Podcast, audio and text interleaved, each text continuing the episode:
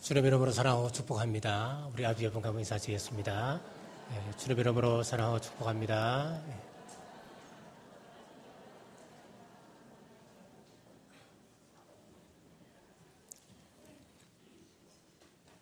네, 입다라고 하는 제목으로 하나님의 말씀을 선포하겠습니다. 먼저 본문의 배경을 본문의 내용을 보시면은 어, 길르앗이라고 하는 한 마을에 길르앗이라고 하는 사람이 살고 있었습니다. 근데 이 사람이 매춘부와 바람을 피워서 아기를 낳았는데 그 이름이 입다입니다.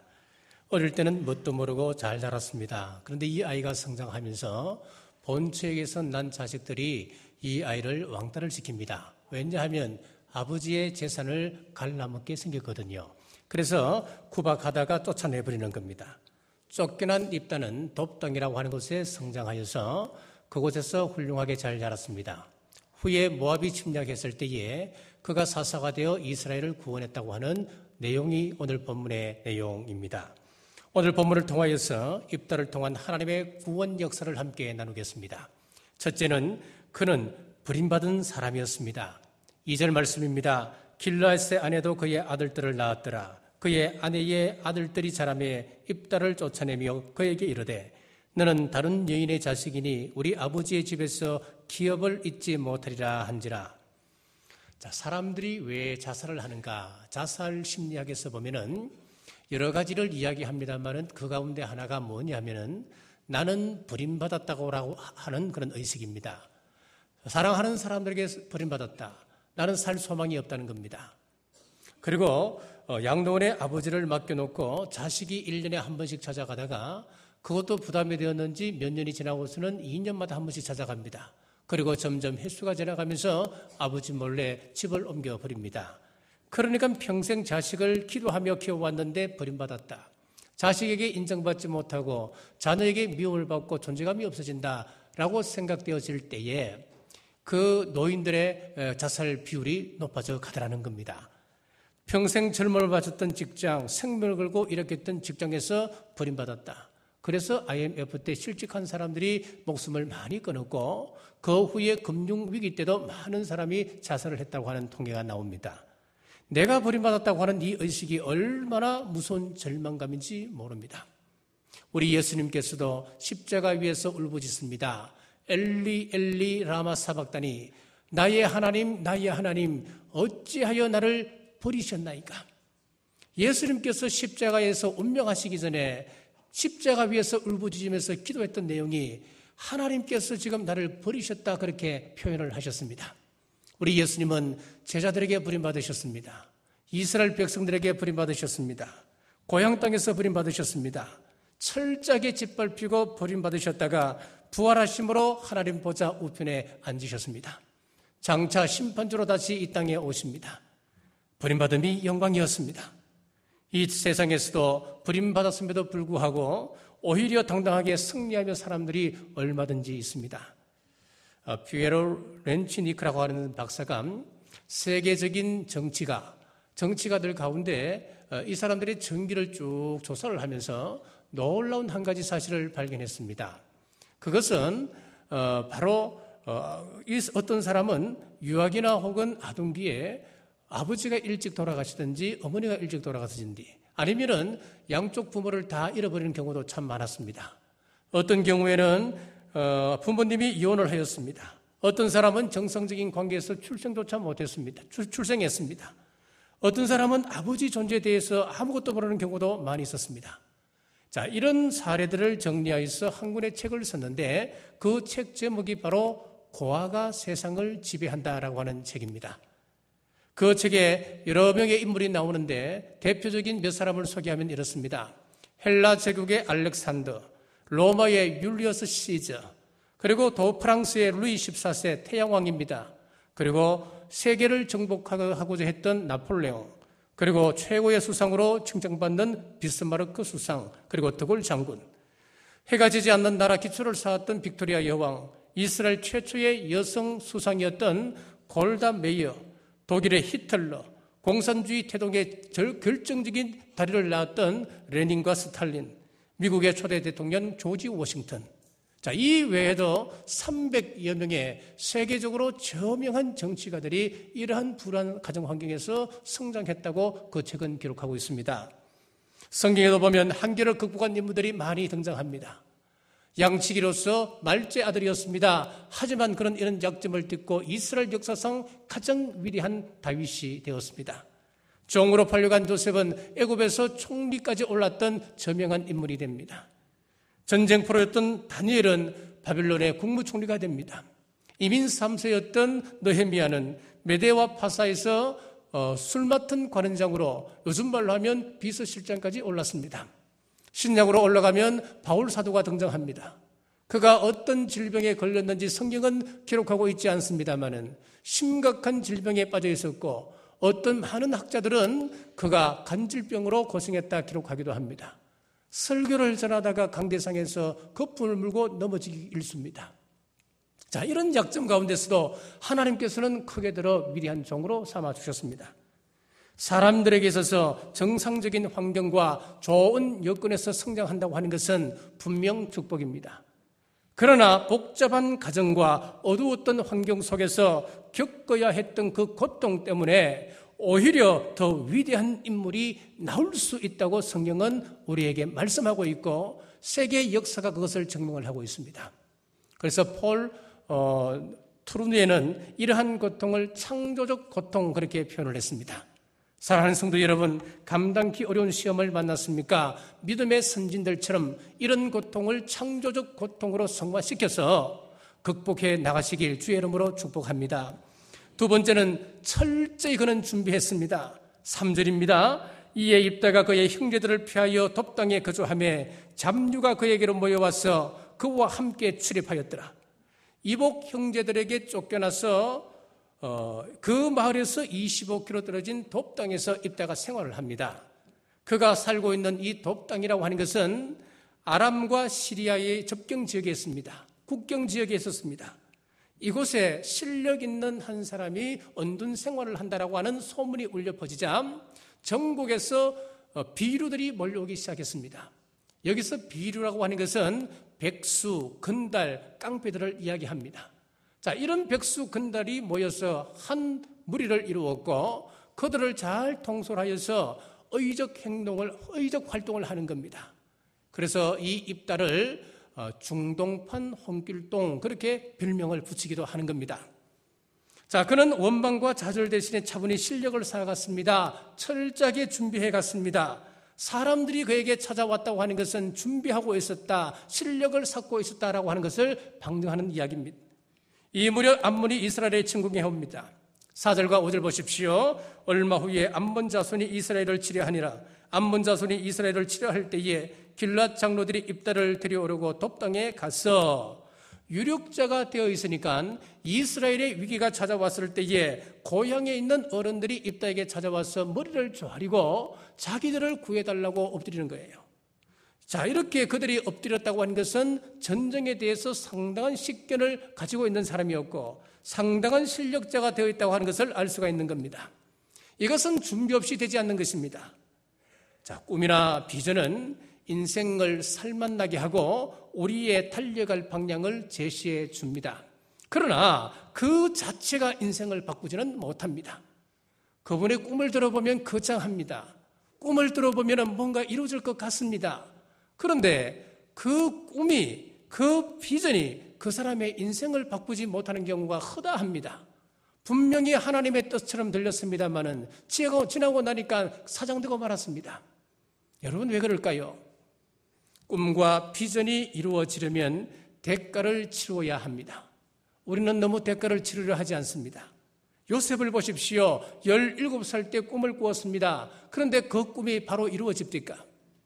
그는 어, 꿈꾼 대로 부모와 11명의 형제들이 자기 앞에서 절하는 것 아니었습니다. 도리어 그 보디발의 집에서 11년 동안 종살이하고 감옥에서 2년의 세월을 보냅니다. 하지만 요셉은 이 기간을 의미 없는 기간으로 보내지 않았습니다. 대가를 지불했습니다. 보디발의 집에서 종살이 하면서 게으르지 않고 열심을 다해 최선을 다해서 섬겼습니다. 다른 종들이 잠잘 시간 분명히 요셉의 성격상 애굽의 언어를 익히고 또 그 문화를 익히기 위하여서 잠을 잠을 설쳐가며 배웠을 겁니다. 그렇기 때문에 보디발이 그를 가정 총무로 세울 수 있었겠지요. 가정 총무로 세워져서 여러 종들을 또 다스려야 되기 때문에 부릴 수 있기 위하여서 리더십을 공부했을 겁니다. 억울하게 누명을 쓰고 감옥에 들어갔어도 자기 발전과 성장의 기회로 삼았습니다. 그 감옥은 보통 감옥이 아니었습니다. 요셉 같은 일개 종 출신이 들어갈 수 있는 그런 감옥이 아니었습니다. 그 감옥은 왕의 그 궁궐에서 왕의 죄수들 그리고 정치꾼들이 들어가는 특별한 그런 감옥이었습니다. 그곳에서 애굽 정치를 배웁니다. 궁중의 예법을 배우고 궁중의 언어를 배우고 궁중의 문화를 습득해 나갔습니다. 만나는 사람마다 그는 사람을 소중히 여겼습니다. 그리고 자기 교사로 삼았습니다. 요셉은 자기의 꾼 꿈을 가지고 현재의 삶을 소홀히 생각하지 않았습니다. 자, 여기에 우리의 차이점이 있습니다. 우리의 비전은 거정할지 모르지만은 우리의 꿈과 비전이 사장되는 경우는 현재를 성실하지 못하기 때문에 그렇습니다. 모든 고난을 요셉은 발전의 기회로 삼았습니다. 그래서 10편 105편 17절에서 19절까지 보시면은 그가 한 사람을 앞서 보내셨으며 요셉이 종으로 팔렸다도 팔렸도다. 그 발은 착고에 차고 그의 몸은 쇠사슬에 매였으니 곧 여호와의 말씀이 응갈 때까지라. 그의 말씀이 그를 단련하였도다. 여러분 무슨 말입니까? 지금 제가 말씀드렸던 이 내용이 고스란히 이 의미 속에 숨어 있습니다. 요셉은 종살이하고 옥살이 하면서도 훈련되어지고 성숙되어서 갔다라고 성경은 분명히 십병 기자를 통해서 말씀하고 있습니다. 여러분, 여러분은 어떠한 형편에 있습니까? 가정 형편이 힘드십니까? 경제적으로 위기가 왔습니까? 하나님의 섭리라고 하는 큰 틀에서 보시면은 지금 요셉처럼 나를 단련시키고 계십니다. 여러분 고민하십니까? 걱정한다고 문제가 해결됩니까? 준비하셔야 됩니다. 그럴 때일수록 우리는 더욱더 준비로 나가야 됩니다. 어느 가난한 농촌 마을에 한 소년이 살고 있었습니다.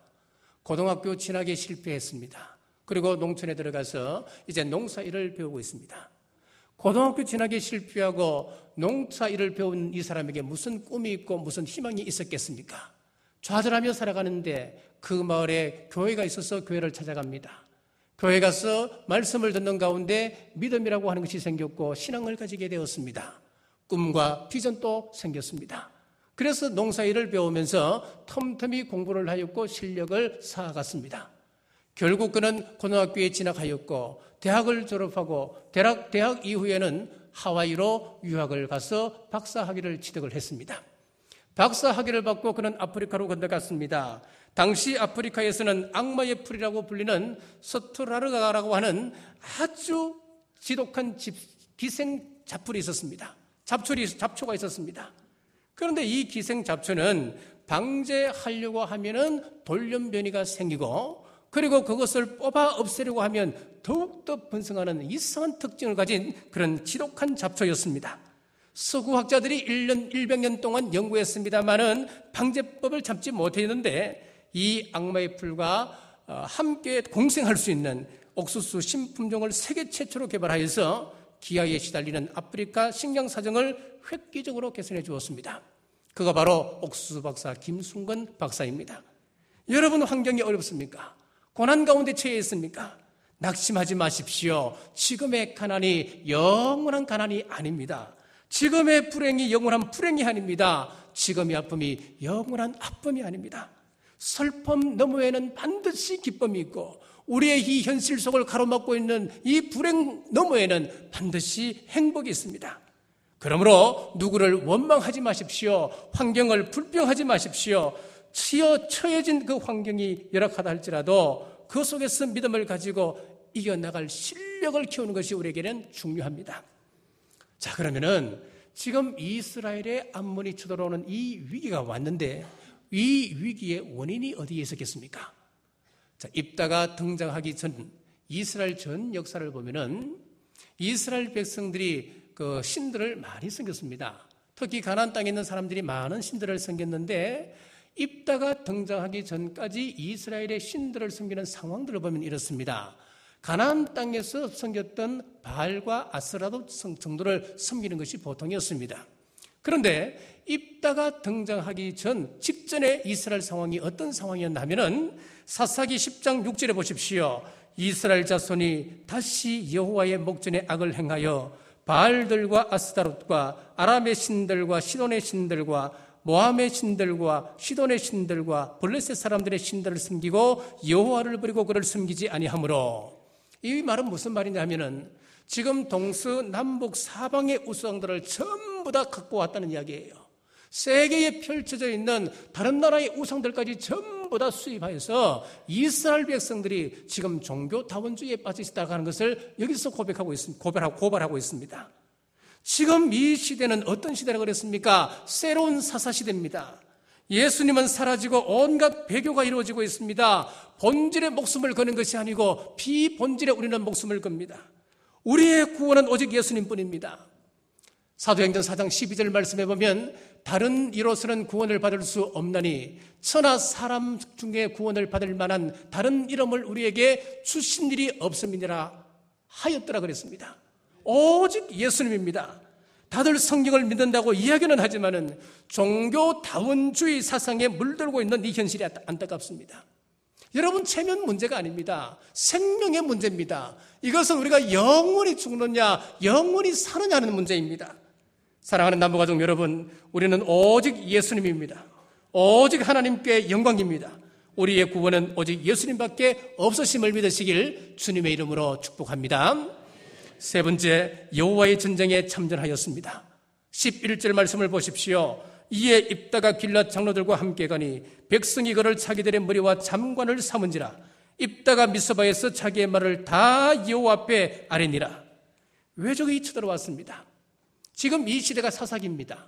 아직까지 중앙 집권 체제가 들어서기 전이었습니다. 지파 자치였기 때문에 군사가 변변치가 않습니다. 외적이 쳐들어와도 지파별로 그것을 해결해야겠던 가장 나야겠던 시대가 바로 사사기 시대였습니다. 그 시대에 암문이 쳐들어왔습니다. 쳐들어오니까 장로들이 입다를 찾아가서 우리를 위해 대신 사고달라 부탁하는데 이때 입다의 심정이 어떠했겠습니까? 나를 쫓아낼 때는 언제고 지금 찾아와서 무릎 꿇고 도와달라고 하는 것은 뭐냐? 그런 심정 아니겠습니까? 그 심정을 오늘 본문에서는 이렇게 기록합니다. 7절 말씀입니다. 입다가 길앗 장로들에게 이르되 너희가 전에 나를 미워하여 내 아버지 집에서 쫓아내지 아니하였느냐 이제 너희가 환란을 당하였다고 어찌하여 내게 왔느냐 하니라 이 말씀을 보면은 길앗 사람들이 얼마나 이 입다를 못 살게 풀었고 얼마나 구박했는지를 알 수가 있습니다. 그런데 입다는 자기를 멸시하고 자기를 천대하고 쫓아내었던 그들이 와서 도와달라 했을 때 어떻게 했습니까? 비록 버림받았고 상처받은 자였지만은 민족의 상처를 사면은 사사가 되었습니다. 여러분은 상처를 어떻게 해결하십니까? 나의 상처를 남에게 주면서 사십니까? 아니면 상처 입은 치유자로 하나님의 사람, 하나님의 사역자, 하나님의 사사로 이 세상을 살아가십니까? 11절 보십시오. 이에 입다가 길랏 장로들과 함께 가니 백성이 걸어 자기들의 머리와 장관을 삼은지라. 여러분, 우리가 영적 싸움에서 승리하려고 하면은 반드시 기억해야 될 사항이 하나 있습니다. 그것이 뭐냐고 하면 하나님의 속성입니다. 하나님의 속성은 두 가지입니다. 공의와 사랑입니다. 공의와 사랑은 어, 별개의 것으로 우리가 흔히들 생각하기 쉬운 그런 단어입니다만은 하나님의 속성은 결코 떨어져 있지 않습니다. 공개와 사랑은 별개 것이 아니었습니다. 왜 그렇습니까? 회개는 하나님의 공의에 있어서 사랑의 조건이 되기 때문에 그렇습니다. 아무리 하나님은 공의를 주장하신다 하더라도 우리가 회개하기만 하면은 어, 동리서에서 먼 것처럼 우리의 죄가를 도말하신다 성경은 약속하고 있습니다. 그래서 회개는 우리에게 너무너무 중요한 겁니다. 회개 없이는 하나님 앞에 설 자가 아무도 없습니다. 회개할 때 하나님의 공의와 사랑이 나타나기 시작합니다. 모든 것을 덮으시기 시작하는 것입니다. 오늘 본문에 길랏 장로들이 진정으로 회개할 때 입다가 용서합니다. 여러분, 용서하는 사람이 승리하는 것입니다. 나를 찌르는 사람을 할기기 위해서 내 품에 가시를 품고 다닌다면 그 가시가 나를 찔러요. 다른 사람을 찌르기 전에 먼저 내가 찔림을 받습니다. 여러분에게 결정적인 상처를 준 사람, 결정적인 아픔과 손해를 준 사람이라 하더라도 회개가 있으면은 하나님께서 저와 여러분을 용서하셔서 하나님의 자녀로 세워 주셨듯이 오늘 모두 용서하고 돌아갈 수 있기를 주의 이름으로 축원합니다. 미워하는 곳에 마귀가 역사합니다. 미워할 때 감사가 사라집니다. 미워할 때 기도에 응답이 없습니다. 미워할 때에 믿음이 떨어집니다. 왜 그렇습니까? 마귀가 역사하고 있기 때문에 그렇습니다. 그러나 사랑하는 곳에 성령님이 역사합니다. 능력이 나타납니다. 그래서 하나님은 사랑이다, 사랑이시다. 성경은 선포하고 있습니다. 입다가 용서의 사람이 될 수 있었던 것은 그의 믿음과 신앙 때문이었습니다. 그의 신앙의 자세를 오늘 본문 구절에서는 이렇게 기록하고 있습니다. 입다가 길랏 장로들에게 이르되 너희가 나를 데리고 고향으로 돌아가서 암몬 자손과 싸우게 할 때 만일 여호와께서 그들을 내게 넘겨주시면 내가 과연 너희의 머리가 되겠느냐 하니 여호와께서 만약에 그들을 내게 넘겨주신다면 여러분 이 말이 무슨 말씀이겠습니까? 이 전쟁은 내가 내 능력으로 하는 전쟁이 아니란 이야기입니다. 이 전쟁은 하나님께서 암몬 족속을 내 손에 붙여 주신다면 암몬 조선으로 하여금 승리케 해 주신다면 하나님께서 승리를 나에게 허락해 주신다면 그런 뜻입니다. 여러분, 내 힘과 내 능력과 내 경험과 내 지혜로 성공할 것 같지만은 성공하게 하시는 분은 우리 하나님이십니다. 하나님 도와주셔야 성공할 수 있고 하나님 도와주셔야 우리의 한계를 극복해 나갈 수 있다고 성경은 말씀합니다. 우리가 간혹 TV에서 높은 파도를 타는 그 서핑을 보게 됩니다. 거대한 파도가 밀려올 때에 어, 서퍼들이 어, 서핑 보드를 타고 바다를 향하여 쫙 나가서 파도를 타는데 여러분 베테랑이 타는 것을 보면은 이거는 예술 아닙니까? 어떻게 거대한 파도에 맞서서 거기서 서핑보드를 타는지 야 신기할 정도지요. 자 그러나 아무리 베테랑이라 할지라도 파도가 일지 않으면 서핑을 할 수가 없습니다. 초보자든 베테랑이든 큰 파도가 밀려오기까지 그들은 서핑보드에 가슴을 대고 엎드려서 파도를 기다릴 것밖에 없습니다. 마찬가지로 우리 인생에 있어서도 자신의 능력과 자신의 힘만으로는 승리할 수가 없습니다. 만일에 자신의 능력으로, 자신의 지혜로, 자신의 모든 경력으로 성공할 수 있다고 한다면 많이 배운 사람들은 100% 성공해야 되는 겁니다. 머리 좋은 사람들은 하는 것마다 실패가 없어야 되는 겁니다. 그런데 이 세상을 살다 보면 꼭 그렇습니까? 아니었습니다. 높은 파도를 주셔야 베테랑이 자신의 실력을 뽐낼 수 있듯이 우리 하나님께서 축복의 바람을 불어주셔야만이 우리가 승리라고 하는 파도를 탈 수 있음을 믿으시기를 바랍니다.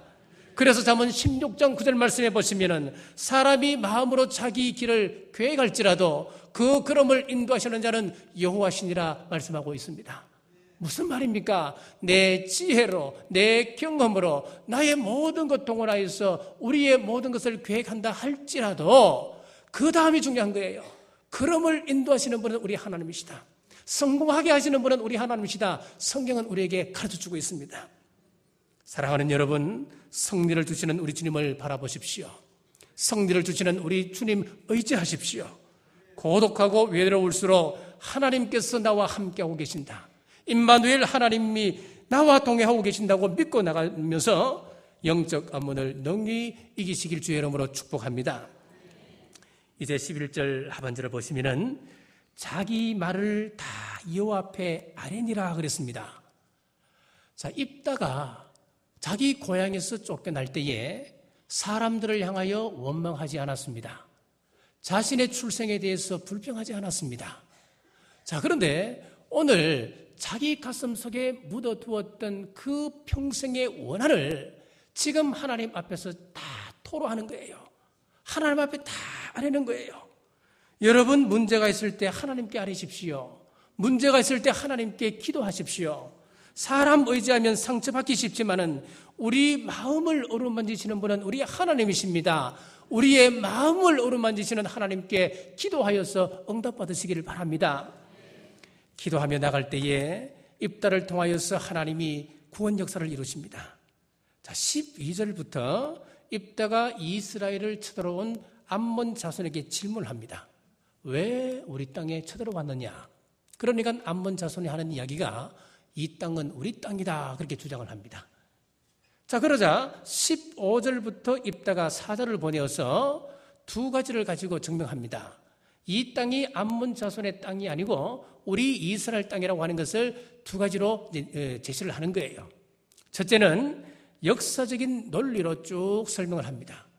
우리가 살고 있는 이 땅은 과거 출애굽해서 가나안 땅에 들어올 때에 우리가 여기 살고 있는 원주민들을 다 추방하고 우리 조상이 여기에 정착했다. 우리가 빼앗은 땅이다. 이미 300년 동안 이곳에 우리가 정착하고 살았기 때문에 이 땅은 우리 땅이다.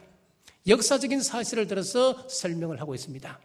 그리고 두 번째 23절부터는 신앙적 논리를 가지고 이야기합니다. 이 땅은 하나님께서 우리에게 주신 땅이다. 당신들은 암문, 당신들이 섬기는 금오소 신이 준, 그, 신이 준 땅에 너희들은 살아라. 이 땅은 하나님께서 우리에게 준 땅이기 때문에 이 땅 가지고 왈가왈부하지 말라. 신앙적 요소를 가지고 설명을 합니다. 여러분 이것은 우리에게 중요한 의미가 있습니다. 하나님께서 주신 구약의 가나안 땅은 하나님 주시는 축복으로 구약은 이해를 했습니다. 그래서 구약에 나와 있는 가나안 땅은 곧 축복이었습니다. 그런데 신약 시대에 이 가나안 땅을 가장 잘 표현한 말씀이 뭐냐면은 그리스도 안에서라고 하는 말씀이에요. 구약 백성들은 가나안 땅에서 살기 때문에 그 안에서 거룩한 삶을 살아야 되고 그리고 가나안에 있는 모든 축복을 누릴 수가 있었습니다. 마찬가지로 신약 시대를 살아가는 우리들도 예수 그리스도 안에 있기 때문에 그리스도의 인격을 닮아가고 그리스도가 행하셨던 그런 사역들을 우리가 삶으로 실천하고 나가야 됩니다. 그래야 할 때 예수 그리스도 안에 있는 축복을 누릴 수가 있다. 이렇게 선언하고 있습니다. 여러분 이 말씀이 참 중요한 말씀이에요. 우리가 예수 그리스도로 말미암아 예수 그리스도의 그 구속 사건으로 말미암아 우리가 시인하면 하나님께서 우리를 의롭다고 여겨 주십니다. 그것을 칭의 그랬습니다. 우리는 다 하나님께서 너는 의롭다 칭해 주셨습니다. 예수 그리스도의 피를 보고 우리에게 이렇게 칭해 주셨습니다. 우리는 구원받았습니다. 구원받았는데 그 다음이 중요합니다. 구원받았다고 이 세상에서 함부로 살아갔어야 되겠습니까? 이 세상에서 거짓말 하는 것 안 되는 겁니다. 이 세상에서 우리가 상대방을 함부로 하는 것 안 되는 거예요. 그래서 성경은 너희 구원을 두렵고 떨림으로 이루라 그랬습니다. 이것을 다른 말로 하면 성화의 삶 그렇게 이야기하는 거예요. 우리가 구원받았으면 당연히 성화의 삶을 이루어가야 됩니다. 성화의 삶을 이루어갈 때 우리 주님께서 우리를 가나안의 영광, 가나안의 축복, 예수님께서 주시는 그 품 안에서의 온갖 축복들을 누릴 수 있습니다. 그것이 바로 영화입니다. 그래서 우리는 칭리와 그리고 어, 성화와 이 영화 구원 사건에 대해서 함께 이것을 떼놓고 이야기할 수가 없는 없고 함께 우리가 묶어서 봐야 되는 거예요. 우리가 하나님 앞에 구원받았다면 이 세상 속에서 당연히 성화의 삶을 살아야 되고 성화의 삶을 살게 되면 당연히 우리는 구원받는 사람들이다. 그래서 이 믿음이 확실하게 정리가 되면 우리가 예수님을 믿는 그 순간 우리는 구원받는 사람이 되는 거예요. 이것 여러분들이 정리하지 못하고 단순하게 칭의 정도만 우리가 생각하고 나는 마음으로 이 입술로 고백이기 때문에 구원받았다. 그리고 마음대로 이 세상을 마음대로 살아간다. 여러분, 그것을 과연 구원이라 할 수 있겠습니까? 그렇게 된다면 우리 기독교가 구원파와 다를 바가 뭐가 있습니까, 여러분? 구원파와 다를 바가 없는 거예요. 그렇기 때문에 입다가 암몬 자손에게 와서 이 땅은 우리 땅이다 하듯이 사탄이 늘 우리에게 속삭입니다. 이 축복은 너희 것이 아니다. 다 미혹하는 거예요. 그때 여러분 하나님께서 주신 이 구원을 빼앗기겠습니까? 빼앗길 수 없는 거예요. 비록 우리가 말씀의 정도를 걷다 보면은 물질의 어려움을 겪습니다. 세상의 친구들 다 떠나갈 수 있습니다. 환경이 더 어려울 수 있습니다. 그러나 사람의 행복과 불행은 마음에 있는 것이지 겉으로 얼마나 많은 것을 가졌느냐 소유의 문제가 아니었습니다. 여러분의 마음이 황량하면은 이 세상에 그 무엇을 소유한다 할지라도 이 세상에 지위를 다 소유한다 할지라도 우리 마음은 황량한 인생입니다. 결국은 마음 문제였습니다. 민숙에서 다루는 문제가 뭐였습니까?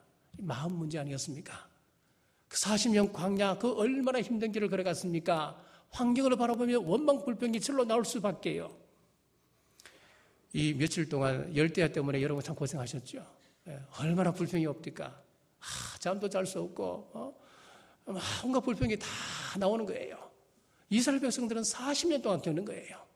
그 40년 동안 그 광야길을 행할 때에 하나님께서 샘물을 내어주시면 할렐루야 감사합니다 그렇게 이야기하고 며칠만 우물을 물을 마시지 못하면 하나님을 향하여 사태질을 하는 거예요. 원망불평하는 거예요. 무엇이었습니까? 그러한 상황 속에서도 네 마음 지켜라. 그것이 민숙이 아니었습니까? 아말렉 군사를 하나님의 기적적인 방법으로 물려줬을 때에 여호와 니시 손을 두고 하나님을 향해 찬양했던 그 백성이 조그마한 어려움만 오면은 어, 하나님을 향하여 원망하고 불평하는 거예요. 환경을 불평하는 거예요. 마음 지키라고 하는 문제였습니다. 사탄은 마치 암몬자수처럼 우리 마음에 들어와서 꿰입니다. 야, 너 행복하냐? 그럼 행복하지. 그러면 뭐가 행복한지 한번 따져보자. 야, 너 돈 있냐? 돈 별로 없는데. 너 그럼 지위는 지위가 있냐? 나는 세상 지위도 없어. 명예도 없어. 그러면 너는 건강하냐? 건강도 어, 자신할 수 없어. 뭐가 행복하냐? 그때 여러분은 뭐라 대답하시겠습니까? 만왕의 왕 대신 예수 그리스도께서 당신의 생명을 주고 저와 여러분을 사셨습니다. 그러므로 저와 여러분은 초란 인생이 될 수가 없습니다. 그 예수 그리스도를 믿음으로 구원받은 우리는 더 이상 이 세상 속에서 별 볼 일 없는 사람이 아닌 것입니다. 여러분, 마음을 빼앗기지 마십시오. 어리석은 사람들은 조금만 상처가 나고 자존심이 상하면 자기 생명을 내어 던져버리지만은 입다는 그것을 창조적 고통으로 받아들여서 하나님의 구원 사역에 위대하게 쓰임 받았습니다. 사랑하는 경주 남부가족 여러분, 영정박이 암몬이 시시때때로 다가올 때 여러분 선포하십시오. 하나님은 나와 함께 하신다. 하나님은 이 세상 끝까지 나와 동행하시는 임마누엘 하나님이시다. 당당하게 선포하며 나가시길 바랍니다. 그리하여 우리 주님 다시 오셔서 승리하는 그날 입다가 민족의 머리가 되었듯이 우리 주님과 왕도로 타는 경주 남북의 어, 성도들 되시길 주님의 이름으로 축복합니다. 기도하겠습니다. 하나님 아버지 은혜를 감사합니다. 오늘 사사 입다를 통하여 주시는 메시지를 듣습니다. 세상은 나를 버릴지라도 환경이 우리를 삼키려 할지라도 우리 주님은 늘 나와 동행하심을 믿습니다. 하나님의 거룩한 영적 전쟁에 동참함으로 입다처럼 주님의 때를 준비하게 하여 주옵소서. 이 믿음으로 날마다 날마다 성화의 삶을 살아가는 승리하는 우리 남북의 오 성도들 되게 하여 주시옵소서. 예수님 이름으로 간절히 기도드리옵나이다.